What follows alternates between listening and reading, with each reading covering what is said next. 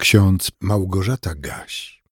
Dzisiaj jest piątek, 16 lutego 2024 roku. W Psalmie 90, wierszu 12 czytamy: Naucz nas liczyć dni nasze, abyśmy posiedli mądre serce. A w liście do Rzymian apostoł Paweł w 14 rozdziale, wierszu 8 napisał: Jeśli żyjemy, dla Pana żyjemy jeśli umieramy, dla Pana umieramy. Przeto czy żyjemy, czy umieramy, pańscy jesteśmy.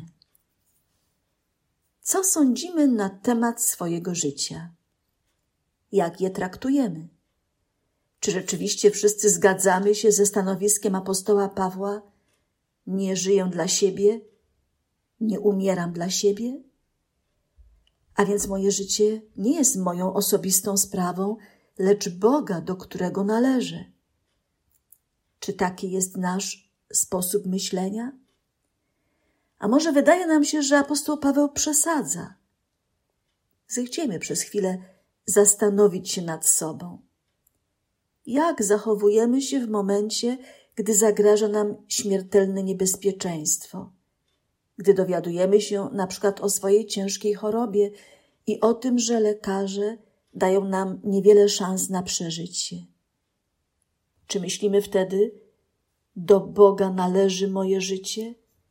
On mi je dał, on też może w każdej chwili położyć jemu kres? Albo raczej pogrążamy się w wielkiej rozpaczy i nie chcemy pogodzić się z myślą, że jeśli taka będzie Boża wola, to wkrótce odejdziemy jakże mocno większość ludzi przywiązana jest do życia na ziemi, jakże bardzo pochłonięta sprawami doczesności i dlatego tak trudno przyjąć im, a może również i nam, to radosne poselstwa apostoła Pawła. Czy żyjemy, czy umieramy, pańscy jesteśmy. Chrześcijanin nie może żyć w oderwaniu od Chrystusa. Chrześcijanin nie jest w stanie uciec od swojego Pana i Zbawiciela. Jezus panuje nad żywymi i umarłymi, jak przekonuje nas apostoł Paweł w czternastym rozdziale listu do Rzymian. Po to Syn Boży przyszedł na świat w ludzkim ciele, po to wydał siebie na męczeńską śmierć. Umierał nie za własne grzechy, ale za grzechy całej ludzkości, aby Jego śmierć była ofiarą przebłagalną, aby stała się ceną, za jaką wykupił nas, mnie i Ciebie, z niewoli grzechu i śmierci. A skoro Jezus nas wykupił, należymy do Niego. Jesteśmy Jego własnością, chociaż nie zawsze chcemy o tym pamiętać. Jezus panuje nad nami. On nie tylko umarł na krzyżu za nas, ale także dla nas zmartwychwstał.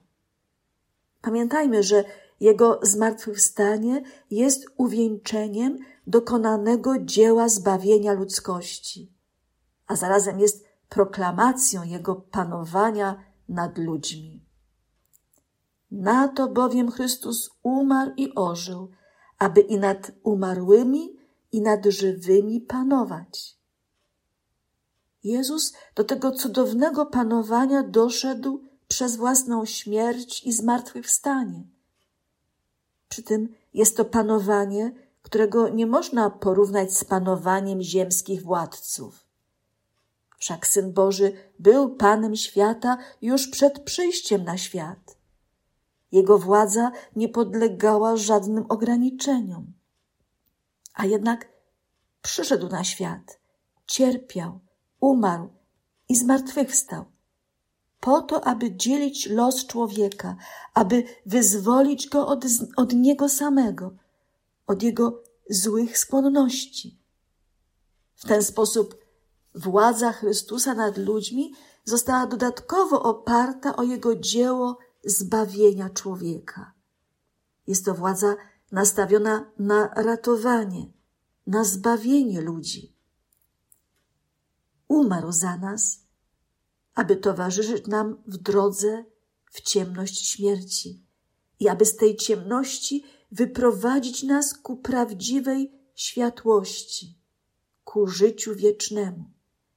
Stąd Jego śmierć stała się śmiercią naszej śmierci, a Jego zmartwychwstanie zapowiedzią naszego zmartwychwstania. Czy żyjemy, czy umieramy, pańscy jesteśmy. Pańscy jesteśmy. Drogo odkupieni za cenę Chrystusowej krwi przelanej na krzyżu. Jesteśmy Jego własnością i dlatego Jezus powinien być Panem naszego życia, naszych myśli, uczuć i postanowień. Czyż to nie wspaniałe? Że dzięki niemu życie nawet najskromniejszego człowieka ma właściwy sens i możemy je widzieć w perspektywie wieczności. Wszystkich, którzy go słuchają i idą za nim, Jezus zapewnia: Ja daję im żywot wieczny i nie giną na wieki, i nikt nie wydrze ich z ręki mojej. Przynależność do Jezusa zobowiązuje tak samo jak przynależność do rodziny. Nie należymy do siebie samych. Nie możemy ze swoim życiem robić tego, co nam się podoba, bo nie jest ono wyłącznie naszą osobistą sprawą.